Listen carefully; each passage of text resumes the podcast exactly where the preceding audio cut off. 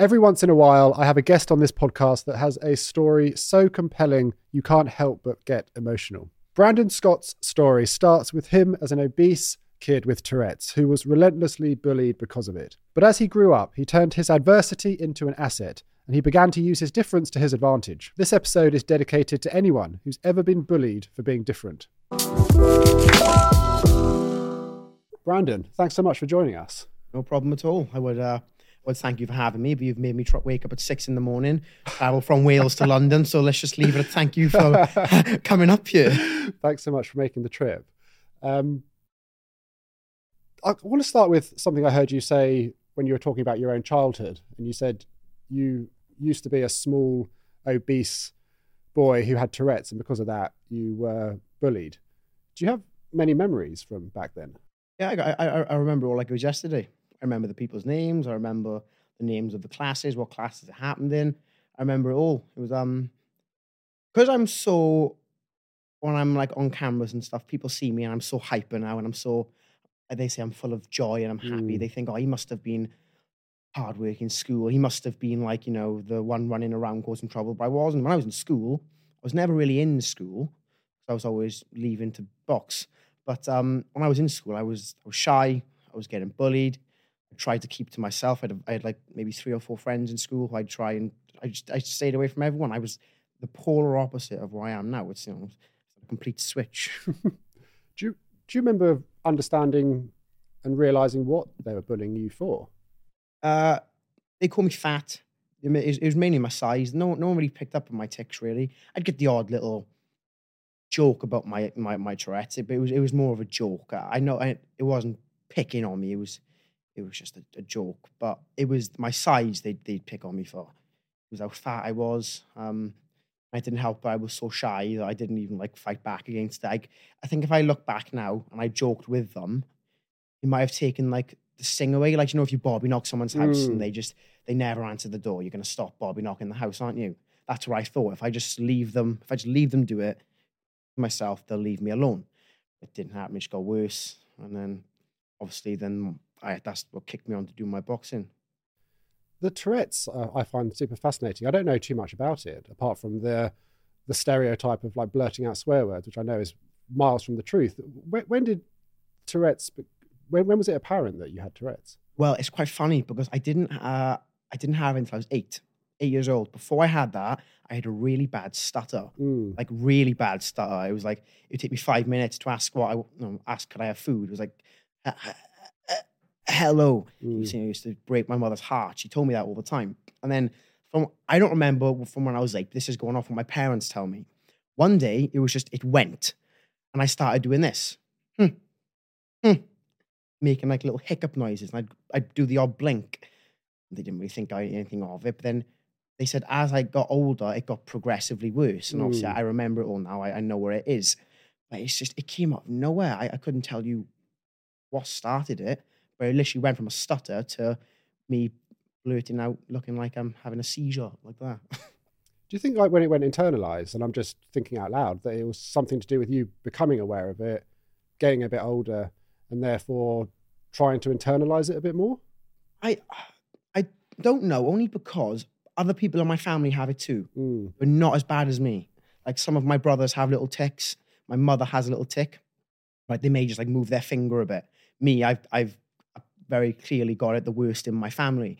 You know, I, I make big noises. I I do big like twitches. And like as I said, a bright light sets it off. On the Mm. train on the way up here, it went from dark to light, and I was sitting on the chair minding my own business. And then the sun just popped out of nowhere, and I start doing this, and I'm like, oh shit! I gotta try and hide from the sun. Then I'm sitting here and I'm trying my best to avoid that thing, Mm.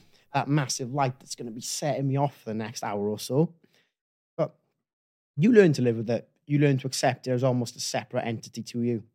You learn to live with it, just like the ADHD, just like with the Tourette's, just like with my past. You learn just to accept it. I can't control it. Pointless me dwelling and being upset about what I can't control. I may as well make the best out of what I have. It's a fantastic attitude. I think looking back, kids with ADHD and other neurodivergent conditions, they, on average, we receive 20,000 more negative comments than your average child. And as a result of that, you can often feel different. Do you remember feeling different when you were younger?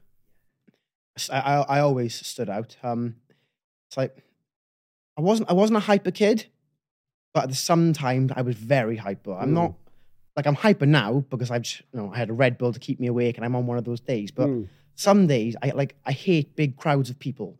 Hate big crowds of people. I'm confident when I'm in a room with a few people and there's a camera on me. I'm good like that. Whenever I'm with either a group, a big, big group of people, or a girl my age, I freeze. I completely freeze. I'm like, I, I don't, I don't really like. I'm, I, I it's almost like I have an alter ego that comes out. It's just the confident side to me. When I was younger, uh, all like the kids wanted to go out and they wanted to party. I didn't want to party. I wanted to stay home and just play my game. I wanted to. At the time, I thought it was just because I was scared and like I didn't want to do anything new, which I think to a degree it was that. But you probably know it, like you know, you you speak about it a lot yourself, like being different and standing out. It's just you think standing out's a bad thing. You think, why am I different? I don't want to be different, and you want to try. Mm. You trying to please other people, fit in with other people, and that's. I'm not political. I don't try to spread a message, if, like you know, just force any messages out. But I do say it's okay to be different. Mm. It's not bad. If you want to stand out, that's fine. As long as you're yourself. I'd rather be myself and it, you know, and not have a million friends, be myself and have a very small circle, because that's what I have. I have a very small circle of friends, but we all understand that it's okay to be different. Mm. And now I'm on a podcast chatting with you. You're a great guy in a, pod, in a room full of great people. so, you know, being yourself does lead to good situations. It does. Well, there's only one of you, so you have to embrace it. Yeah, there, there'll only ever be one. Yeah. what was what was your relationship like with your parents? me and my family are very close. As I, I come up here with my brother Dav now, just me and him. Me and through my boxing career, my father trained me for most of it. My father was my main coach. Uh, me and my mother are all clo- are very close. Me and my two sisters are close. We're all very very close family. You know, we're all nerds. We all love to spitball ideas. What I'm going to do in my next fight. We all play games with each other. Uh, Fortnite is the recent one where my rage just gets out of control. Uh, but no, we're we're a very close family, and I'm very grateful for that because you can't you can't fake, you can't like hide who you are around people twenty four seven. Mm. If it's just when you go to school, or it's just you see someone occasionally, you can put on a bit of a mask. You can kind of you know hide who you are a little bit. I'm not saying you should, but it's it's easier. But when you're around someone twenty four seven, eventually you're going to show who you really are. Mm. And it's almost like you can go, and you can be. That's that's how I live my life. Though I'm I'm never. But what I'm trying to say is, when you're around people 24 seven who you know you can be friends with, who you know get you and you get them, it's very reassuring. Like, do you have are you close with like a girlfriend you're around 24 seven, someone you're around 24 seven you can just be yourself with? Yeah, definitely. yeah, I know what you mean. You sort of come home, you can close the door behind you, and oh, Yeah. you, you can you can relax the, the stiff jaw. You don't need to put on that front anymore. Exactly, and it's like you can just kind of sit back and just be like, "Ugh, Yeah, yeah. when can I go to bed? I mean, it's it's so vital to have that support and to have that community, whether it's family, friends, partner, whoever, that you can be your true self with. Because, like you said, masking, putting on an alter ego, mirroring other other people all day is exhausting, and, and that can lead to burnout, anxiety, all sorts of other comorbidities that uh, you know are, are not good. So to have that support system is vital. And with your family, with the Tourette's and the ADHD, was that spoken about from a from a young age, or was that something that came about more recently? no, and we don't really speak about it much, which I like because it's almost like I think if we if we always spoke about it, I think I'd have made it a big thing. Mm. But because I was brought up and I never spoke about it, to be honest, I forget I have it half the time. I, I, I- even even my tics, I just do it in my room, and I, or wherever I am, and I'll I forget I have it. I'll tell you a funny story of when I had a reminder of it. I I live in a house in obviously a street full of people. Now one of my tics is I go "Huh," and I bark like a dog. Now my bedroom window was open. Okay. Mm. So I'm sitting in my room now, ironically watching Predator 2. Speaking Predator, I was watching Predator 2 and I switched off and I went, "Huh." and my dog started barking outside because he thought I was a dog. So my dog starts barking. Now, as a reaction of that, next door's neighbor dog started barking. And then the house opposite my house started barking. And Alex, I'm not lying. Within about two minutes, we had about eight eight houses of dogs just barking. and it all stemmed from my tic. And I was just sitting there in my room looking at the TV while there's these dogs going crazy. And I was just like, oh my God. but I found that funny. I'm not going to look at that and go, oh my God. I found it so funny. I was sitting mm. there, and while those dogs were going crazy, I was just sitting there laughing to myself, going, I've done that. That's because of my that's because of my bark. I've caused that. And it's a very it's a very weird feeling. It's so nice to, to be able to look at situations like that and laugh and add humor to it because a, a lot of people in those situations they might feel a bit of shame or a bit of guilt or whatever. But to be able to look at those situations and, and with humor and, and take and find the light-hearted side to it, Yeah. um, it's su- such a powerful tool. When did you realize that you had ADHD as well? Again, when I was younger, I've been I haven't been like checked for anything new or anything since I was about 10. Mm, I've had it for, like I said, most of my life, which is why I've just I've learned to live with it. And half the time I forget to have it. But it's like when people, I think when people think of ADHD, they instantly think of someone who's just really hyper. Now, granted, I'm very hyper. I'm a very energetic person. Some days I'm not. Some days I would wake up and I'll just be counting down the seconds till I can go to bed and temporarily die. I just, I'm just. But other days I wake up and I'll be like, but it's my mind that's more busy than my body. It's like I can't do more than like I have to do more than one thing at once. It's like when I'm speaking to people sometimes, you know, there's this big thing I've had to try and learn now is make eye contact with people when I speak. I really struggle with that. It's like if I'm speaking to someone and I'll, and I'll be like this, I'll be like, yeah, yeah, yeah, or even on my phone, and I'm like, yeah, yeah, yeah. I remember my father shouting out, shouting at me right before. He said, you've got to learn manners." I was like, I, I, I struggle more to understand people when I'm making eye contact with them. It's like I'm trying so hard to make eye contact with them. I'm focusing so hard on making eye contact. Can't, I can't remember what they said. I'm like, they could be saying this, this, like they could be saying something to me. I'm like, make eye contact, make eye contact. And I'll be like, or they just said, like, ah, yeah, yeah, yeah. Oh, that's great. He's just told me his dog's died. Like, you know, I, I know it's I can do I can do one thing at a time. So like someone's speaking to me and I'm just kind of fidgeting, looking down, or I'm like, I try to make eye contact. I'm trying to learn because with my profession, I've got to learn to speak to people. mm. But I do struggle and it's it's very hard.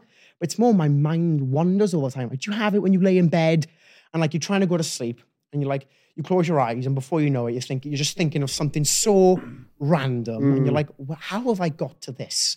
It's like it's almost like a, a night out getting drunk. You start off in a club and then three hours later, you're just looking around thinking, how the hell have I gotten here? That's where I'm like when I go to bed and I'm trying to sleep. It's like my mind just goes on its own little adventure. your body wants to relax, but your mind's like, nope, not going to let that happen. Yeah. And you just start thinking of a million things. And the eye contact is so relatable. And I'm looking at you in the eye now, and when I do these interviews, I am. But actually, I I, I can't speak. I'm speaking now, and I'm looking over there. I'm looking over there. If I'm looking at you in the eye, I'm thinking, should I look at you in the left eye? Yeah. Should I look the at you in the right eye. Y- Yeah. I'll go for the nose, the, the center. Yeah, look the- we should agree to look at the floor when we speak. For the entire interview is like, yeah, yeah, yeah, yeah, yeah. You just Yeah. look at the floor the entire time. Yeah, yeah. I, it's so relatable, and I know so many people are going to be listening and relating to that. The eye contact thing, and actually forcing yourself to make eye contact in itself is masking. I think because you're, you know, you're you're told that that's what you should do in order to look normal. So you force yourself to do it, even if it's at the detriment of your ability to focus and pay attention to what they're saying and actually have a proper conversation. Super interesting. Something I'm trying to get better at. Um, but yeah, even now doing these interviews, you know, I'm making eye contact. But Yeah. do you do you find you're you're doing it slightly less, or do you think you're you're still conscious of eye contact? Uh, no, I'm, I'm still very conscious of it, Mm. especially because, like, when I said I, I like my one of my tics with my Tourette is I, I nod my neck and I look away, Mm. and it's like once I brought, it's like I have to work my way to make eye contact, and then I'll break eye contact with a tic. And it's almost like oh, I've got to do it again now. It's almost like I've I've broken out of jail, and when I do this, I break back into jail, and now I've got to try and break back into jail, and it's just it's a very hard thing to constantly do, but. Whereas I'm lucky, my last press conference, I put a Spider-Man mask on. So I I, didn't saw. ha- so I didn't have to make eye contact with anyone. I was just looking at the floor, the Darth Vader thing. I, no one can see where your eyes are, can they? So Mm. people think it's me being a nerd, but the reality is I'm just masking my eye contact. Yeah, yeah. But it, it's it's a weird thing, isn't it? Like how like you used about thirty words. I don't know what they mean because you're in, intellectually way ahead of me. But like you said about how the brain can work and like how something as simple as looking people in the eye to some people can be such a challenge. Just Well, for me, it's I can look you in the eye, but because I'm my my brain is completely occupied then with the process of looking at you in the eye, and I'm thinking, am I looking at you too Yeah. much? Do I need to blink now? Yeah. And because I'm thinking about that stuff, I can't think about what you're saying, Yeah. let alone a response that's going to make any sense. And in, the end, what I find then is like I haven't actually listened, I may just give off an awkward giggle. I'll go, yeah, yeah, yeah, yeah. Yeah. But then I'm then I find myself thinking, does he know I haven't just listened to him? Then and it's just like, your mind's constant. It's like you have a. It's like you're someone living in your head. Mm, It's like most people are probably just like they hear a voice in their head when they think, but us, it's like, well, I feel like I have someone living in there, and he's constantly speaking to me, telling me different things. And it's like my body can finally rest, and it's like my body can go, oh, I can go to sleep now. My mind will go, no, no, no, now it's my turn. yeah. And it's just, it's, it's, it's, it's such a weird thing. Do you find you get like that? Do you find that racing mind often can give you anxiety? Yeah, it, I, I do. I do feel anxious, like I said, especially when I'm having mid conversation with someone. And what I find is, I speak very, especially in like interviews, I speak very fast and very not fast, but very consistent. And sometimes I find I, I might not think before I speak, Mm, and I might have said something and just spoke, and I'll be like, "Oh, did I just say something that's not very?" And it's just, it's just plays with your head. mm. But again, you learn to live with it. Just, is that like poor impulse control? I don't know if you find that with speaking. You like you said, you can blurt something out with and normally pause, think, say. Whereas sometimes with people with ADHD, you just there's no there's no gap between the thought and it coming out of your mouth. it just no, it's just as soon as, as soon as the, the hits the brain, Yeah. it's out. Yeah. It's like, oh, that'd be a good idea. It's like it's like sending a text message, but proofreading it after you've sent it. That's the best way I think about it. It's like you send a text message, then you think, wait, was that okay? Does that make sense? Was that? Before you know it, you're speaking about something completely different. You're like, shit, where are we in the conversation Yeah. now? Or you've said something vulgar or something t- that's offended someone. Yeah. And then you're thinking about that for the rest of the day. Literally, my dad says it all the time. When I'm having an interview, I, I blabber on. People, some people call me motor mouth. Uh, and my dad just says to me, "You don't half blabber on." He says, and I'm like, "It's a blessing and a curse." I said, "It's I ha- It's good to have the ability to talk, but sometimes it's just you. you it just it's just like I'm not actually thinking what I'm saying. It's like the guy in my mind. He's the one speaking. He's he's there with a microphone, and I'm I'm just kind of the guy delivering. I'm just passive, sitting, enjoying life. Yeah. So fascinating, so relatable.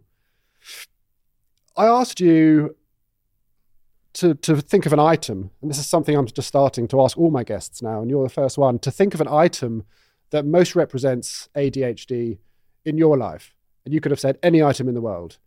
And you said an adult magazine called Razzle. Or razzle. It had to be razzle. So I'm going to pass this to you. And if you could kindly explain Firstly, with the with this rat, um, with this, let's just say this, this book, let's Hmm. say this porno mag. I just thought the idea, firstly, of you walking into a shop and having to awkwardly buy this was so funny. I could just picture you there. Hi, could I purchase this, please? coming up on the train this morning, I swear 10 people saw that in my bag. I can imagine it. But also, there's a meaning. Try reading this for more than two minutes and trying to concentrate. Seriously, you open, you, you'd open this and you're reading it, having a good time, and within two minutes, your mind's just elsewhere. You're like, oh, I'm reading it. uh." Try reading that and trying to concentrate. And that's that's my reason for this comic, which I'm going to take home now. You can keep that one. I'm going to. Well, I think that makes sense. I mean, I, I've, I, I can, I have never read a book, and that always shocks people sometimes because I can't sustain my interest more than a couple of pages or chapters at best. I don't know if you, you, you is that the similar kind of thing you're talking about with a magazine? I get to about page three and I'm gone. Yeah. I get to about page three and I'm just thinking about, ooh. Is that just with adult magazines, or is that with? Well, that's with many things. Yeah. No, but all, all jokes aside, can I put this here? Yeah, yeah, sure, yeah. Uh, it's with my drawings. I love drawing. Mm. I, I love drawing. And my brother Dab always makes fun of me for it. I can't finish a drawing. I get halfway through a drawing, saying, oh, theoretically, I'm, I'm drawing Superman. Yeah, halfway through Superman, I'm like, I don't want to draw Superman anymore. I want to draw a Ninja Turtle. Mm. And I'm drawing a Ninja Turtle, and I'll get halfway through it. I don't want to do that anymore. and you could you could look in my. I, I I might finish the occasional drawing if they're easier to do, but the ones that take longer and you have to put detail into, I can't finish them. I can't because same with reading a comic book. I've got loads of comics in my room, but I can't finish them. I get to about five pages in, ten pages in, and I'm thinking, I want to do something else now. I want to do something. I want to read a different book. I want to watch film. I want to. I want to go for a run. I want to do so many. I, it's very hard to keep focused on one thing for a certain amount of time. Mm. You know, like you said, you struggle to concentrate. That's why I think boxing helps me so much because boxing is one of the very, very, very few things where I, I, I don't want to say feel normal, but I feel like I don't feel, I don't feel my tics. I don't feel my ADHD. I just feel like I can concentrate on that one thing, and I can really build on it. Since when I started boxing, I think I was obviously I started boxing. I was getting bullied and I'd watched Rocky. We spoke earlier about 80s Mm. films. Rocky falls perfectly into that category. Now, Sylvester Stallone built like a man with a Toblerone on his chest, you know, boom, boom, boom, boom, boom. I thought, I want to look like that. So I started boxing, uh, not knowing how hard it was, really. You know, you just, like you said, we, we go through phases, and I thought boxing could have just been a phase. I started boxing, and one of the only things in my life where I became obsessed with it. It wasn't a case of most people train three times a week Monday, Wednesday, Friday. I trained six days a week, every day. It, it didn't just go from my life and then boxing came in, and then I boxed a couple of times along with my life. It went from on Monday, I was the kid who got bullied. Monday night, I was a boxer for the rest of my life. That was it, there and then. It's been like, like that every single day. There hasn't been a day in my life, and s- since that first day I walked in a boxing gym, I Mm. haven't thought about boxing, haven't done something to do with boxing. It's been every day. It's been an obsession. So I don't know. That's like my that's like my saving grace, really, especially with my Tourette's, because you can watch me my, me fight. I don't really tick when I fight. I think it's because I'm so. I think it's because like when my body, your body enters fight or flight, it can kind of overcome things like that. It's like right, we're in a fight now. I gotta. I'm so in the zone. I might give the odd little like blink of one eye, but like sometimes you know I look like I'm I've popped a pill or something. But when I'm fighting, I'm I'm in the zone. I'm I'm I'm good. I'm just I'm me. That I think that's why it's it's I think that it's just one thing that's stopped all that. I've I've interviewed a lot of people now on this podcast, and, and they're all yours is boxing, but the consistency is when the ADHD person finds their passion and finds something that s- enables them to become obsessed, or they become obsessed about. it. There's no stopping them. No. And interestingly, I interviewed a guy called Liam Harrison, Liam Harrison, who is a, w- a world champion Muay Thai fighter um, with ADHD, and he said very similar to what you just said. He he said it is a massive benefit to him when he's in the ring. Um, can you see it being a massive benefit when you're in the ring? I feel I feel on top of the world. When I when I'm fighting or when I'm in a fight week, I feel like someone could shoot me in the head with a shotgun and I would laugh it off. I feel that invincible. I feel like Silver Surfer. Nothing can touch me. Mm. It's like how we speak like adrenaline spikes and like the not putting a face on, but like with boxing, there's we have a thing called now because I'm with Matchroom, we have a thing called Fight Week. Mm. It's not just a fight. There's a whole week that build up to it. We have on Wednesday there's uh, an open workout where you train for the in front of the public and you, know, you show them what you can do. Me, I dress up as Spider-Man, flip over the ropes and do backflips and start breakdancing in a Spider-Man costume. Bosh. But Wednesday we have a press conference again where I may dress up in a Spider-Man costume and uh, make a few silly jokes. Fine enough, my first my first press conference, I remember I going into like can I explain how all the boxing thing works with the, the Matchroom and the big scene quickly? Yeah, go for it. Yeah. How it works is there's this is no disrespect to small hall boxing, but this this is this is just how it works. Small hall boxing where it's like a local promoter will put on a show and you'll get a few like people have to sell tickets to go and it's hard to it's very hard to make it. It is. I, I, I loads of people start off there and they, that's their dream to make it to the big the big stage, which is like you know, Matchroom, the Eddie Hearn. It's like you know trying to make it to New York for the, to live the American dream. It's that kind of thing. So I had the opportunity of a lifetime to fight on a Matchroom show where I wasn't signed with Matchroom. Now I had built in my head, I was like, I'm going to stand out so much here. I'm going to do so many out of the ordinary things. He's going to have no choice but to sign me. So on the open workout. And I thought, right, this is my real chance to capture people's attention. This, I think the ADHD kicks in here, the hyperness and giving me the ability to not give a fuck. is I dressed up as Spider Man. I run up to the ring, I flip over the ropes, I do a backflip, I do a handstand, and I start breakdancing. And now everyone's just like, like watch what's just happened. It's like hmm. they're like taken back. It's like, oh my God. Now the press conference the next day, I wasn't gonna say this, I don't know where it came from. Like it was a joke I may have said before. But I was sitting on a press conference table. Now, look, when we said earlier, when there's a camera on us, we feel very the anxiety kicks up a little bit because we may say or do something that's like, oh no. So Eddie comes to me, he goes, Brandon, the Spider-Man thing really caught people's attention. He said, Do you want to tell us about it all? I said, Yeah. Well, I said, firstly, I got to say, my trainer Gavin over there, he said to me, Look, Brand, this is like nothing you've ever experienced. It's almost going to be like the time you lost your virginity. And I just said, And if that is the case, then we are in for a quick fight. Everyone starts laughing. And I say, No, seriously now, this is a blink and you'll miss it. and it was funny. And you know, leaving the press conference room, it was there again. I was like, Did I really just say that? Did I really just say that? It, was, it worked out well because it was funny. And then the next press that day at the weigh-in, most people strip down to their boxers and they're in normal, you know, the Hugo bosses, blah, blah, blah. I wear a Superman thong with a cape and the big red socks. Bang! I'm there on the scales doing the Superman. Mm. And I'm just, I'm just trying to generate as much publicity as I possibly can. A, because I'm a massive nerd. We were speaking about films off this. I've got collectible upon collectible. I've seen film upon film. Jaws, I'm obsessed with. I love everything to do with being a nerd. But I also thought, I want to use this to my advantage. I want to stand out as much as I can.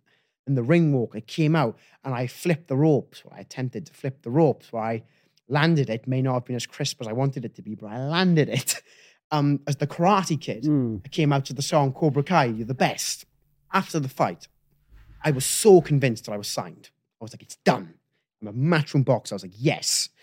I go home and time starts to pass and no contract came through.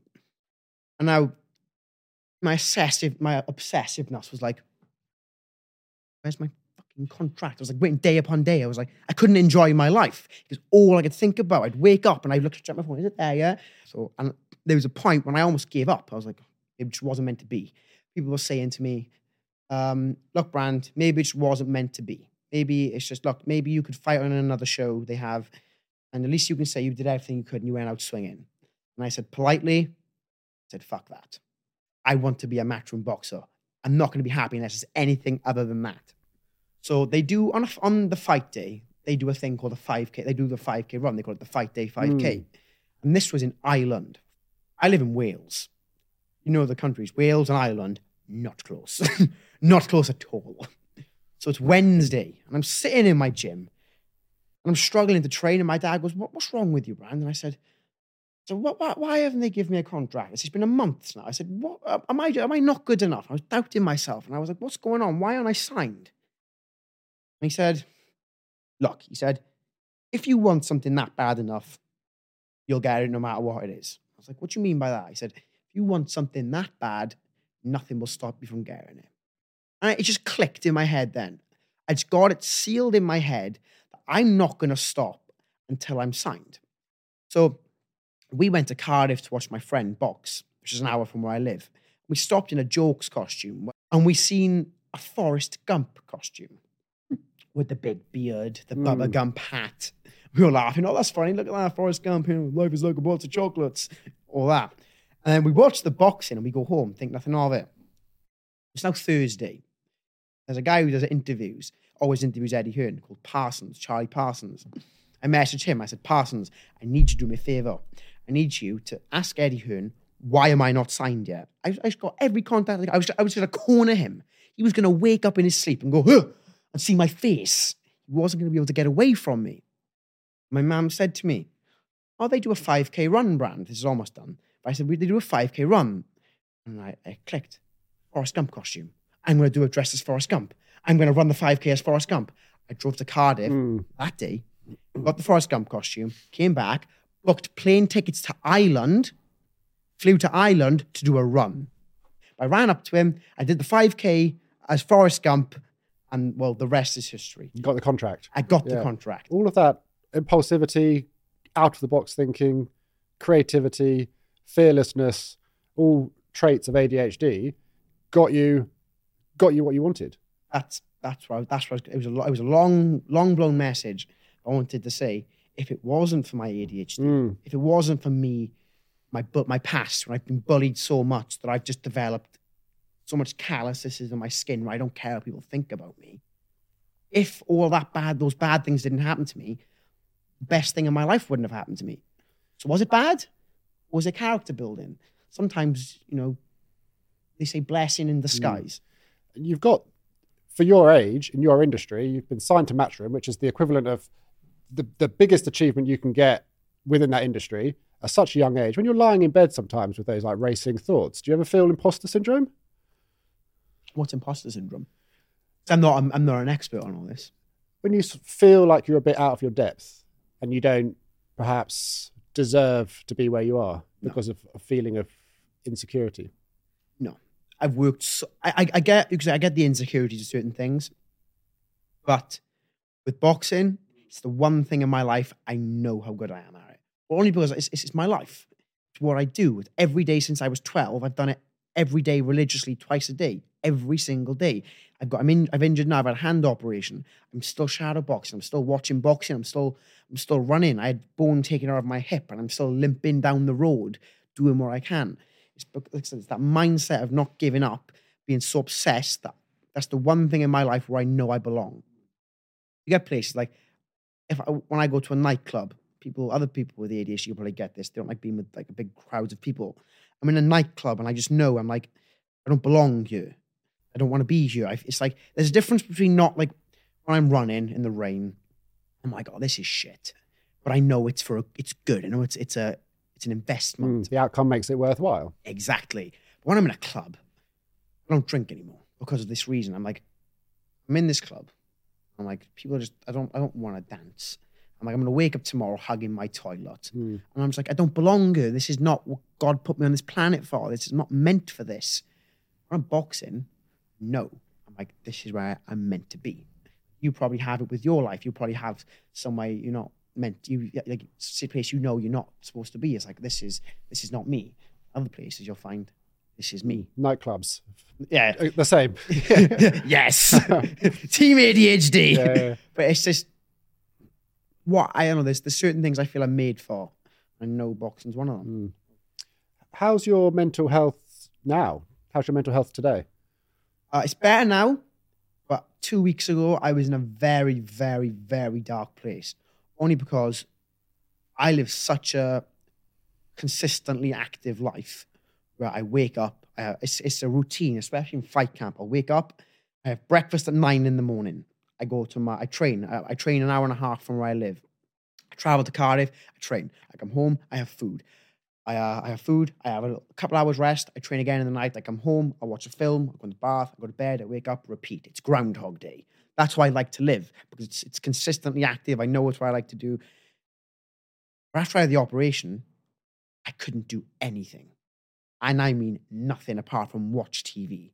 Now, because I had hip bone taken out to put in my hand, I couldn't walk. I couldn't walk. I was stuck in my bed. I couldn't even play my my PlayStation because I had no movement in my fingers at the time.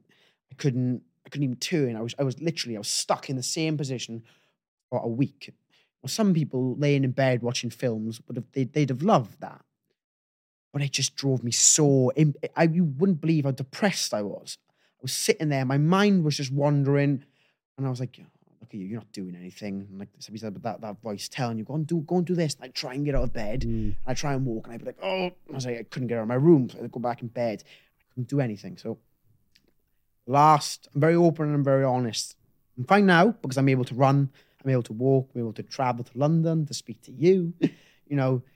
But a couple of weeks ago, I was so so bad because I couldn't do anything. Mm. And it's just, it's not even that I couldn't do anything. My mind was just wandering. I was doing nothing, but my mind was working overtime. He was go. He was in Winter Wonderland. He Mm. was. He was having a. He was having a blast. Yeah, I hate that. I I think to have to to have, have a an ADHD constrained with nothing to do or unable to do anything. That that's that sounds like a nightmare. It was horrible, and I mean that. I'm when it comes to my my mind and my head, I'm very good at controlling it. I'm Mm. very good at knowing where I am. Mm. I know where I am. There's no dispute with that. But when I what that it, it was only a week, but it felt Mm. like a year. Mm. Felt like years sitting in my bed. I couldn't even make my own food. I couldn't even make my own Mm. food. I couldn't even pick up a glass with my hand. I felt so useless. Mm. Felt like I did when I was a kid. I felt hopeless. I didn't know what to do. Mm. First time I felt like that in years. Mm. I'm not going back there. So- Horrible. We're going to try the new section. It's called the washing machine of woes. Washing machine of woes. Every week, I ask my Instagram community to send me in their ADHD woes, and I pull one out of the washing machine and see if you relate to it. It's a washing machine because ADHD people, not all of them, sometimes can forget to take their washing out of the machine. Do you relate to that at all? Uh, no, only because the way my house works as well, my mother does all the washing. Mm. I put my clothes in the washing basket. I take it Oh, you downstairs. got you got you got a mum to help. exactly. Ma- mam knows if I left my, I still have clothes in there from when I was 12. So my mam knows. Let's see what this week's woe is from the washing machine. It is I don't relate. I'm very sensitive to rejection, but it's weird because I feel like it's the little things that set me off, but I'm extremely calm about big things. Are you sensitive to rejection? I used to be very sensitive to rejection. But now I actually, to a degree, embrace it. Mm. My advice to that, you just got to get used to it. I what I found was when you do like something bad, you do it so many times. It in the end, it it, it just becomes normal. I'm not saying you want to live constantly being rejected, but it's like I think it's. I don't think. I don't think that person is- doesn't hate rejection. I think it's the thought of rejection. That's the worst thing about tr- thinking about being rejected. I've got that. I've got that in my mind perfect now because it's like it's the th- same with getting punched in boxing. It's not the punch. It's the thought of being punched is 10 times worse. It's the thought of being rejected. It's that before you go up and speak to a girl, what if I get rejected? If she actually rejects you and you walk on, it's just, oh, you realize it's not that bad. You just got to taste rejection. No, because once you've done it and you, you survive, Mm. you realize, oh, that's not the worst thing in the world. It's the thought of being rejected. It's the build up. It's the, what if they say no? What if they laugh at me? What if they, it doesn't matter. If every, like, something, te- if, if I like, I woke up tomorrow and I lost everything. I, like, I lost all my boxing. I lost everything. I lost my, like, uh, I haven't got millions of followers, but I got, I got a couple. I lost every single one of them, I had my family, I had my friends, it would be shit, let's face facts. But you've got what matters. Mm. Anything else is a bonus. Regardless of what happens to me today in terms of being rejected, I'm going to, if it's great, amazing. But I'm going to wake up tomorrow, I'm going to have breakfast, I'm going to go on with my day. If I get rejected, it's shit. But I'm going to wake up tomorrow, I'm going to have breakfast, I'm going to get on with my day. I think when you zoom, when you zoom out and just think, does it really matter? It's like, it'll be temporarily crap. Yes, it's not going to feel nice. But in a month's time, will I remember it? Probably not. Mm. So I think my I I used to relate, yes, being rejected's horrible. But when you learn that it doesn't really matter, people laugh at you, it doesn't matter. Mm. You have what matters in life. The main thing. This the second part with being calm around the big things, and I guess for you that's your boxing fights. Are you quite calm in the lead up to the the big events? Very. In um my last fight, I was the calmest person in the changing room. You know, from being like I was trying to calm like my father and my boxing coach Gavin Rees, and like the corner man, they were they were all nervous, and I was like, guys, calm down, because they. I don't care how people think of me. I don't care because words just boing boing boing boing boing poof, doesn't matter. When I see like they can affect people around me, then I'll start to maybe, oh, is it worth thinking about? Oh, if if it's made like people close to me, is it worth? mm. But when I when I box, people around me get very emotional. Like my mother, my my father. I'm the one calming them down because I know, like, I don't want to lose. I don't think I'm going to lose because I'm very confident in myself. It's like, is it the end of the world if I do? No, because like I said, it'll be shit. I'll wake up tomorrow. I'll have breakfast. I'll go on with my day.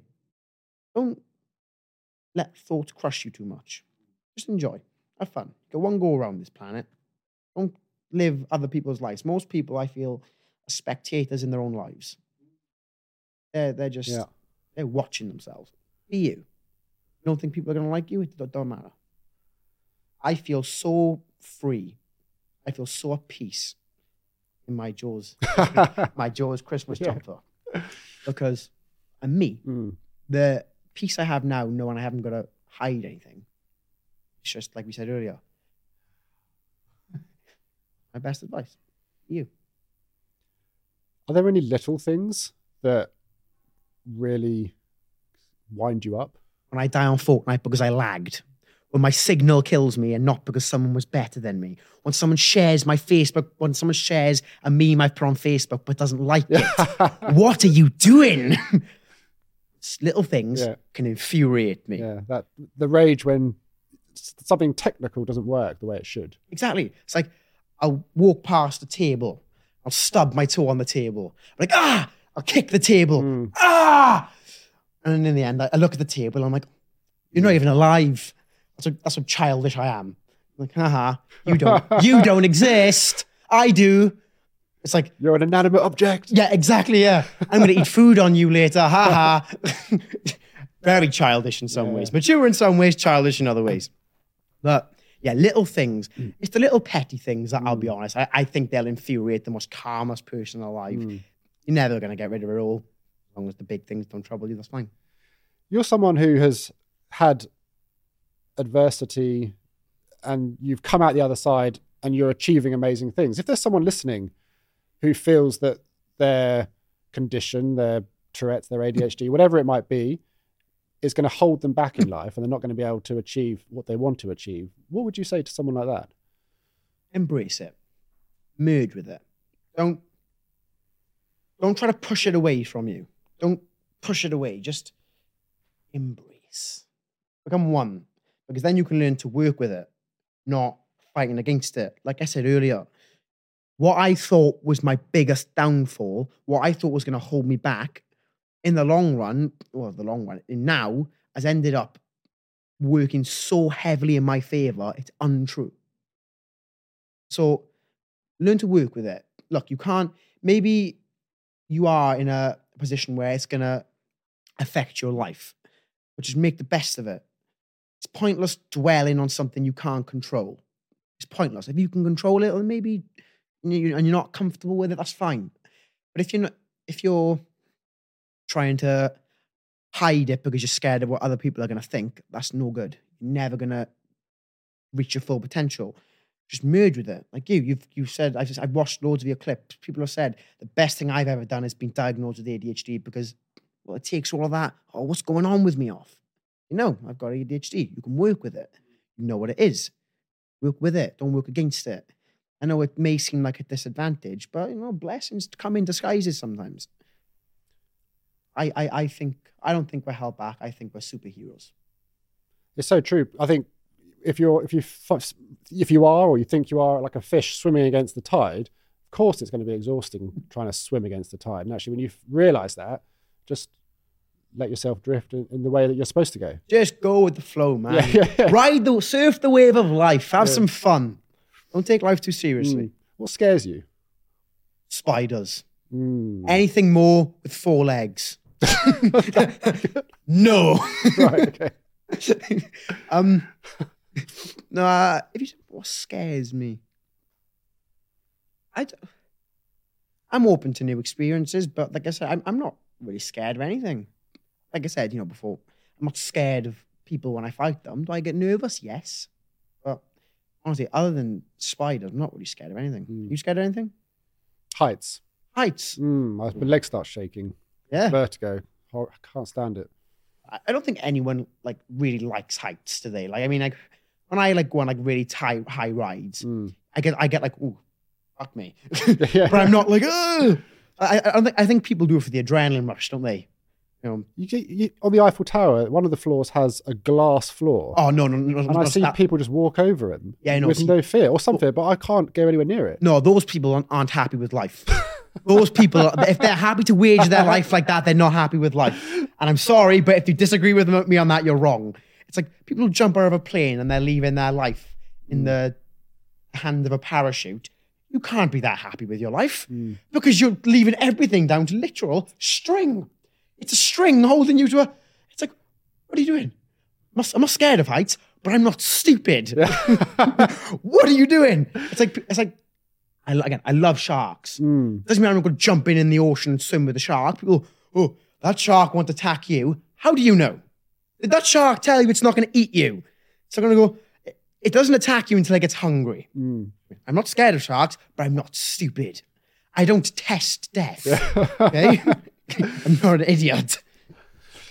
Brandon, if you could go back in time to the little version of you that was being bullied when you were a kid, what would you say to yourself? Stay on the exact path you are. Exact path you are. Because I, I don't know what my life would have ended up like if I would have went down a different way, but I don't care because I'm happy now. A lot of people, a lot of people in life, they can't, if you say to them like, especially my age, you ask a 20 year old, what do you want to do with your life? A lot of them, they won't be able to give you a straightforward answer. You'll be like, oh, I'm, I'm, I'm going to go in uni and see. You can see that, they're like, you'll, you'll like especially where I'm from, you'll struggle to find a solid answer. Me, I'm going to be a world champion boxer. It's done. I'm so confident it's going to happen. I know I want. Since I was 12, I've I've been on this one way path. I'm just I haven't. It's there. I I know it's what I want. I know it's what I want. So I just say to me, just stay as you are. Maybe shit now. Just stay as you are. But brush your teeth, comb your hair, and smile. Mm. I'd say just just I, I, I don't know what my life would have been like.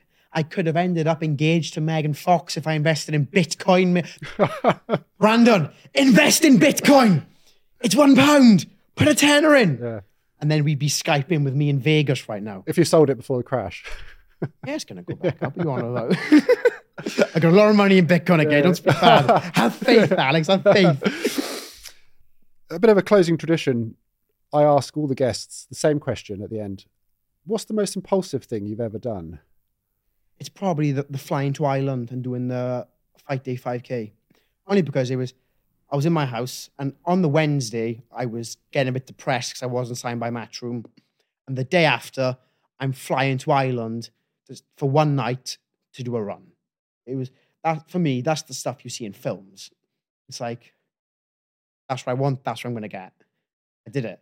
And I'm so proud of myself. Well, like I said, if I lose everything, I know. I've, I'm, I'm so proud of myself for overcoming so much adversity, for overcoming my, not overcoming, for working with my Tourette, working with my ADHD, working with my, my with my bullying, working with people laughing at me. I would have crushed so many people. I would have held so many people back. I'm so proud of myself because I've overcame it. I've made it work for me. I don't know how. Just learn. I've, I've developed a very good mindset of it doesn't matter. Doesn't matter. I'm gonna flip it. What about you? What's the impulsive thing? I'm curious. Buying a car when I was 18 on, on using credit cards to get the deposit for the finance agreement. Then Oh, could- wow. um, yeah, it's getting into silly financial situations through just impulse purchasing, really.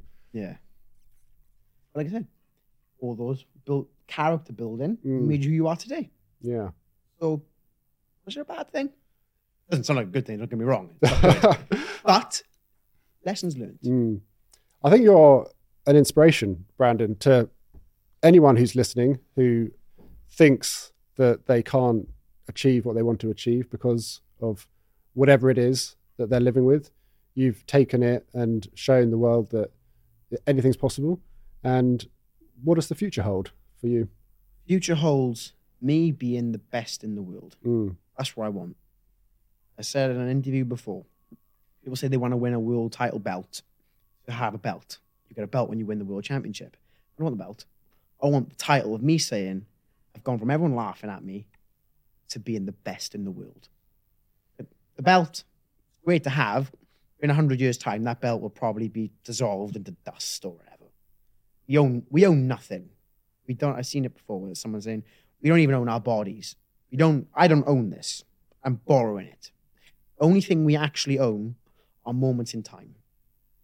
We will own this moment in time forever. Speaking on this podcast, I will always own the moment that I walked out as Darth Vader. That's my moment in time. And when I'm the best in the world, I can say this will forever be mine. Love it. Love that. Brandon, thank you so much. Thank you for having me. I'm now going to catch a train home, get a Greggs. Woo! Sounds good. Thanks, mate. Thank you very much for having me.